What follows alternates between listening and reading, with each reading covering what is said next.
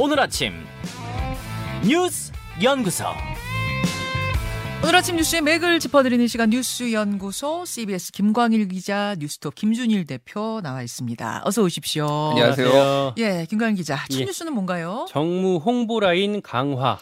예, 윤석열 대통령이 비서실 개편을 단행했어요. 취임 이후 처음이죠. 네, 104일 만입니다.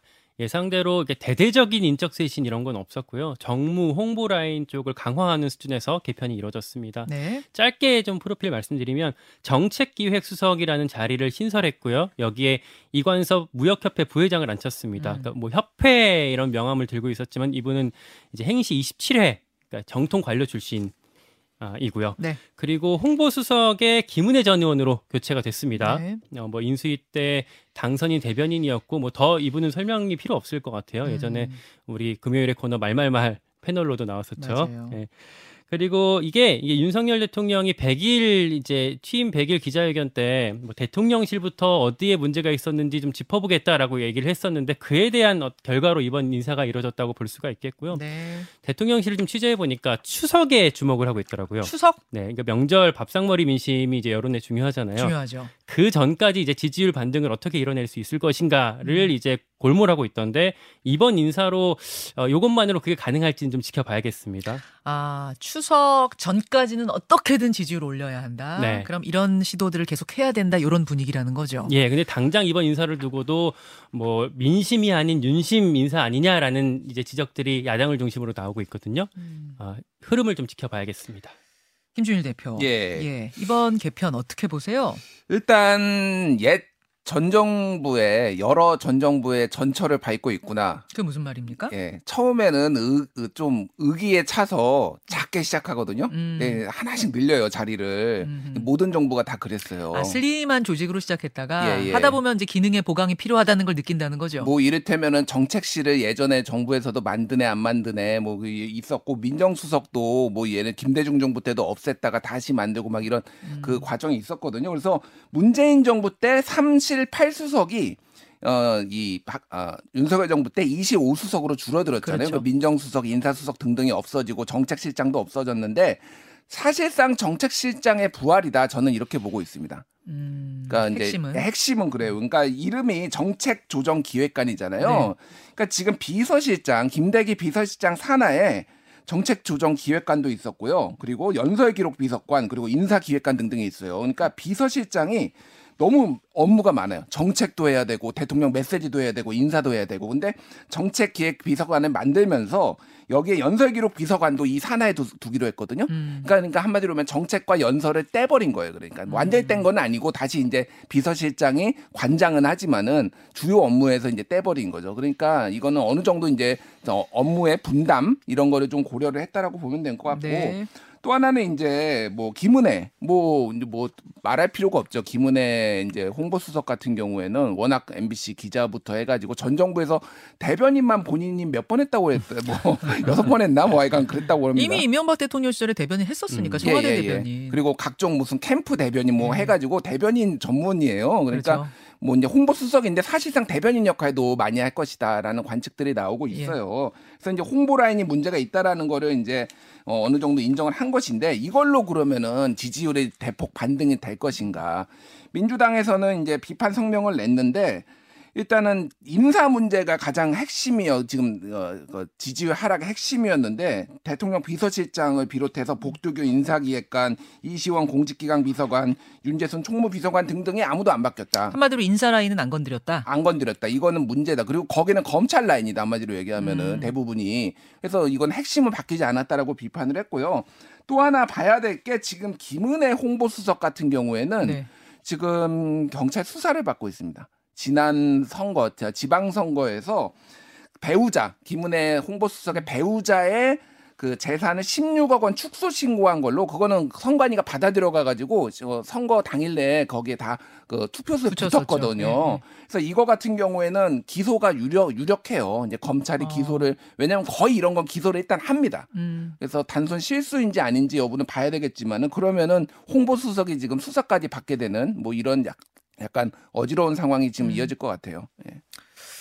기자. 인사 스타일에 대한 얘기를 좀 부연할 수 있을 것 같은데 윤석열 대통령이 그 전에도 이제 한번 일했던 사람, 뭐 자기 스타일로 이제 이렇게 있었던 사람들을 계속 쓰는 그런 스타일로 네. 이제 유명했었잖아요. 근데 네. 이런 스타일은 계속 유지가 될 것 같아요. 그래요? 대통령실에 좀 물밑에 길을 좀 취재를 해보니까 왜그 대통령실 관련해서 사적 채용, 뭐 인사 잡음, 뭐 음. 이런 얘기들 그런 그 우려들이 계속 있었잖아요. 네. 근데 이런 어, 여기에 해당하는 사람들이 아, 윤핵관 라인, 그러니까 여의도 쪽에서 추천돼서 온 사람들이라는 인식들이 대통령실에 있더라고요. 아, 지금 계속 인사 잡음이 있었던 인사들은 오히려 유, 윤회관, 그러니까 정치권 라인 타고 온 사람들이 문제 있더라. 네, 그쪽에서 꽂은 사람들이다. 라고 대통령은 생각한다. 대통령실에서 이제 그런 얘기들이 아. 나오는 거 보니까 그런 인식들이 공유가 돼 있을 것 같고 오늘 오전에 그 아침에 그 중앙일보 보도에도 비슷한 얘기가 나오더라고요. 그 윤핵관 쪽 라인들은 추가 검증을 더할 거다라는 보도가 나오던데 음. 그래서 앞으로도 이렇게 막 이렇게 대담한 폭넓은 그러니까 넓은 그런 인사보다는 네. 이렇게 좀 기존에 쓰던 사람들을 계속 데리고 가는 그런 방식의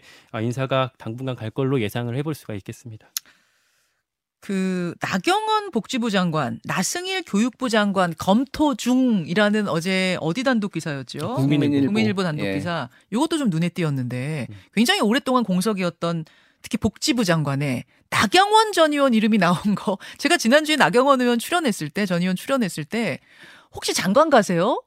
그 얘기를 그냥 물어본 거. 그러니까 제 촉으로 아무 정보 없이 촉으로 질문했던 건데 갑자기 이 보도가 나와서 깜짝 저도 깜짝 놀랐어요. 음. 어떻게 된 거죠? 지난 7월에 순천향대에서 명예사회복지학 박사학위를 나경원 전 의원이 받았다고 합니다. 그리고 예. 보건복지위원회에서도 활동을 꽤 했거든요. 예. 그런 부분들이 어느 정도 그리고 정무적인 것들이 보건복지도 필요하다라는 어. 것들이 왜냐하면은 지금 연금 개혁도 해야 되고 음흠. 그리고 뭐 과학 방역이니 정치 방역이니 논란도 있지만 뭐 그런 부분도 좀 정무적으로 해야 될 부분들이 있어서 그래서 아무래도 어 정치인 출신을 고려하는 것 같고 나승일 서울대 농업생명과학대학 교수 같은 경우에는 뭐 박근혜 정부에서 교육부 차관을 했어요. 예, 예. 그러니까 마- 뭐 그렇죠. 예, 예. 그러니까 뭐 이분 같은 경우에는 전문성은 검증이 됐기 때문에 혼돈에 지금 교육부를 조금 바로잡을 수 있지 않을까 그렇게 지금 유력하게. 점쳐지고 있어요. 뭐 나승일 교육부 장관으로 뭐 나승일실 검토한다. 요거는 그렇게 놀라운 사실은 아니었는데 음. 나경원 전 의원 이름이 보건복지부 장관에 등장한 거 뭐 검토 중입니다만 등장한 거는 어제 그- 굉장히 화제였어요. 그 나경원 전 의원 같은 경우 사실 윤석열 대통령이랑 대학 시절부터 서로 알고 지낸 사이거든요. 예. 그러니까 그 그걸 두고 이제 윤석열 대통령이 아, 오랜 어떤 친분 교분을 갖고 내 사람으로 볼지 아니면 좀어뭐 그렇게 안 볼지 뭐 그 윤석열 대통령의 픽도 어, 어떻게 이루어질지 봐야 될 것 같습니다. 취임식에 초대 못 받았다고 서운했었잖아요. 나경원 전 의원이. 그래서 또 여러분 검토 중이라는 것까지는 났으니까 그 다음엔 제 생각엔 여론 볼 것 같거든요. 그리고 나경원 전 의원 같은 경우는 지금 국민의힘 차기 당권 주자로 이름을 네. 올리고 있는 상황이어서 같이 맞물려서 돌아갈 것 같습니다. 맞습니다. 당권 교통 정리에 나선 거 아니냐 뭐 이런 이야기까지 같이 나오고 있는 이유죠. 두 번째로 갑니다. 양산 평산마을 경호 강화. 문재인 전 대통령 사저 인근의 경호가 강화됩니다. 국회의장이 대통령한테 직접 건의하고 대통령이 받아들이는 모양새예요. 네, 오프닝에서도 말씀하셨지만 대통령 경호처가 경호처가 어제 공지를 했거든요. 네. 그러니까 원래 이게 사저의 앞에 있는 울타리까지만 경호 구역이었어요. 네. 그러니까 사저 그 안만 경호를 하는 거였는데 이걸 울타리부터 최장 300m까지로 확장하기로 어, 이제 어제 했습니다. 음. 그래서 여기 안에는 구역 내 검문 검색, 출입 통제, 위험물 탐지, 교통 통제 이런 것들이 다 강화가 될 예정이라고 하고요. 예, 오늘 오전 0시부터 이미 효력이 발효가 됐습니다. 그러니까 예. 원래 시위대가 그 앞에 그 사주 앞에 이렇게 공터가 있었는데 그 공터 건너편에서 시위를 했었거든요. 그러니까 여기 한 200m 정도가 됐는데 음. 이걸 300m로 하면 다른데 자리를 새로 잡아야 돼요. 네. 어, 최근에 커터칼 등장했던 거 그게 커- 커터칼이 등장해서 어 뭐 그 비서실 사람을 위협했다 이런 네, 보도가 네. 있었는데 그리고 나서 이제 특단의 조치가 이뤄진 것 같습니다. 김준희 대표. 예. 어, 어, 요, 요 상황 속에서는 어디를 주목하세요? 일단은 요거를 좀 사실관계를 명확하게 해야 될 거는 네. 시- 집회 시위를 못 하는 건 아니에요. 예, 예, 예. 그러니까 그 200, 그 안쪽에서도 할 수 있어요. 300m 안쪽에서도 할 수 있는데 다만 아까 전에 김광희 기자가 음. 얘기를 했듯이 이를테면 뭐 커터칼이라든지 아니면 음. 욕설, 비방, 모욕 이런 것들은 못 하게 되니까 지금 소위 말해서 이제 극우 유튜버들이 좀 시끄럽게 하고 음. 막 욕설하잖아요. 이런 것들은 300m 밖으로 나가든지 음, 아니면 음. 안에서 조용히. 시위라든지 요 둘 중에 이제 양자택일을 해야 되는 거예요. 그렇죠. 눈에 띄는 거는 지난 6월에 6월 7일에 윤석열 대통령이 약식 기자회견에서 이렇게 얘기를 했어요. 대통령 집무실 주변도 허가되는 판인데 다 법에 따라 되지 않겠냐라고 하면서 사실상 이, 이 사저합 집회를 그 문재인 대통령 사저합 집회를 허용하는 듯한 그런 분위기였는데 거기에다가 이제 그 극우 유튜버 누나가 대통령실에 근무하는 논란이 있어서 대통령실에 배후에 있는 거 아니냐 막 이런 논란까지 막 있었잖아요. 이거에 대해서 어느 정도 이제 여야 협치와 이를테면 네. 국민 통합 차원에서 대통령이 조금 교통 정리를 했다 이렇게 봐야 될 것 같아요. 그러니까 제가 오늘 오프닝의 키워드 물꼬로 잡았잖아요. 음. 아까 김광일 기자가 얘기한 추석 전에 민심의 향방을 아주 중요하게 지금 대통령실에서 생각하고 있다. 요것과 전 다 맞닿아 있는 것 같아요. 음. 예. 지지율 반등을 꾀하기 위한 협치, 통합 이런 제스처들, 이런 시그널의 일환 아닐까요? 이것도? 그러니까 뭐 이, 런 거야말로 진짜 뭐 돈 안 들이고 쉽게 할 수 있는 굉장히 좋은 협치죠. 그러니까 여야 모두에서 환영 논평이 나왔거든요. 네, 네, 네. 사실 진작에 윤석열 대통령이 이런 입장을 밝혔어야 된다라는 비판이 많이 있었는데 어찌됐든 이게 국정 기조의 전환으로 갈지 좀 봐야 될 것 같습니다. 그래요. 또 뭐 덧붙일 게 네, 있나요? 그런 차원에서 또 나온 게 이제 여약 중진 협의체라는 거거든요. 지난주 금요일 날 김진표 국회의장이랑 윤석열 대통령 만찬 자리에서 공감대가 있었다고 하는데 그래서 아마 이 중진 협의체라는 소통 창구가 하나 더 생길 것 같아요. 음. 아마 그런 협, 협치의 의미가 있을 거고 그 자체로는 긍정적일 것 같고 다만 어, 중진 분들이 사실 이제 고집 있으신 분들, 자기 주장하시는 분들이 많거든요. 그 네. 안에서 어떤 갈등을 오히려 더 일으킬 가능성도 있어서 그걸 어떻게 조율할지까지도 음. 이제 고민이 같이 이루어져야 될 것 같습니다. 예, 마지막으로 갑니다. 이준석 추가 징계 위기 어, 국민의힘 이준석 전 대표 윤리위에서 이미 6개월 당원권 정지 중징계를 받은 상태인데 네.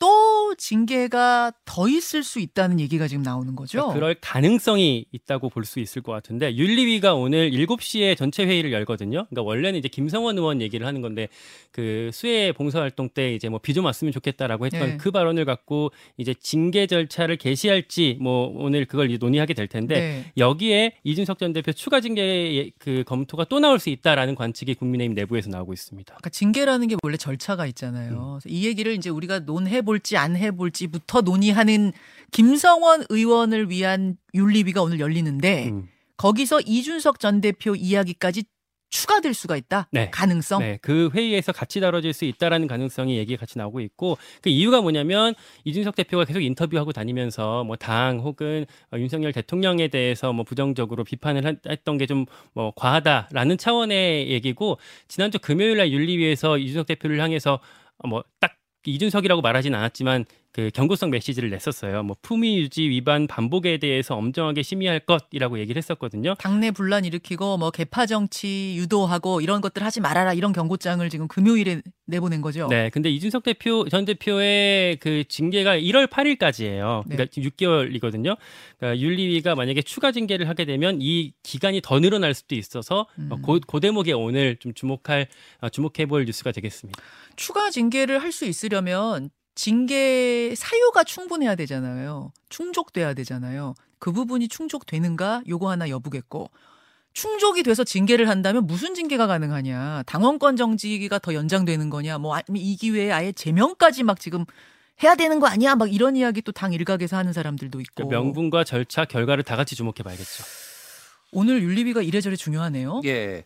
일단은 1월 8일까지 징계잖아요. 네. 근데 이- 1월 만약에 1월 말에 열리면은 어차피 이준석 대표는 못 나갑니다. 뭐냐면은 전당대회가 열리려면 네. 후보 등록을 해야 되잖아요. 근데 맞아요. 민주당의 사례를 봤을 때 최소 한 달 반 전에 에서 두 달 전에는 해야 되거든요. 그러면은 2월에 열리더라도 전당대회가 네. 이준석 대표는 원래 징계, 그러니까 어, 등록을 하기가 되게 힘들었어요. 그러니까 저도 예. 처음에는 일말 2초 예. 저 주호영 비대위원장이 얘기하는 일말 2초가 되면 이준석 전 대표도 나가겠네 이렇게 단순하게 생각했는데 생각해 보니까 후보 등록은 한참 전이에요. 예, 한 달 반에서 두 달, 뭐 예. 당의 상황에 따라서 다르겠지만은 그런데 이거는 그러면은 추가 징계를 하는 거는 완전히 이제 전당대회에 출마하는 걸 막는 거 하나 그런 게 있고요. 또 하나는 이제 경찰 수사와 관련해서 예. 추가 뭐 기소를 할 경우에 윤리위에서 추가 징계를 할 가능성이 있는데 이준석 대표가 지금 뭐 경찰 내부에서 윤핵관이 수사에 개입하고 있다는 증언이 나왔다라는 내용을 페이스북에 또 올렸어요. 오늘 아침에. 오늘 아침에. 그래서 이것도 지금 어떻게 될지 좀 봐야 될 것 같습니다. 그리고 지금 지금 굉장히 국민의힘이 어지러운데 이철규 의원이 김용 태 전 최고위원을 명예훼손 혐의로 고소를 했는데 지난 네. 8일에 김용태 전 최고위원이 MBC 라디오에 출연해서 이철규 의원이 연- 어, 전략부 총장이 됐을 때 과거 지도부에 막말을 쏟아낸 것에 대해서 정말 죄송하다 사과했다라는 발언이 아 사실이 아니다라고 해서 고소를 했거든요. 자, 예. 거기까지만 해주셔도 될 것 같은 게 음. 지금 김용태 전 최고위원이 바로 문 밖에서 기다리고 있습니다. 이 얘기는 제가 직접 당사자한테 질문할게요. 두 분 수고하셨습니다. 고맙습니다. 감사합니다. 김현정의 뉴스쇼는 시청자 여러분의 참여를 기다립니다. 구독과 좋아요, 댓글 잊지 않으셨죠? 알림 설정을 해두시면 평일 아침 7시 20분 실시간 라이브도 참여하실 수 있습니다.